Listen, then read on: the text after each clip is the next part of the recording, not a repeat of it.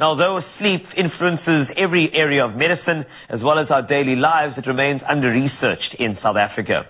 Now, the Restonic Ezintsha Sleep Clinic uh, recently launched in Johannesburg, the first facility of its kind in South Africa, now strives to rectify this. It's aimed at enabling well-being and success through the power of sleep with the research capabilities of Ezintsha.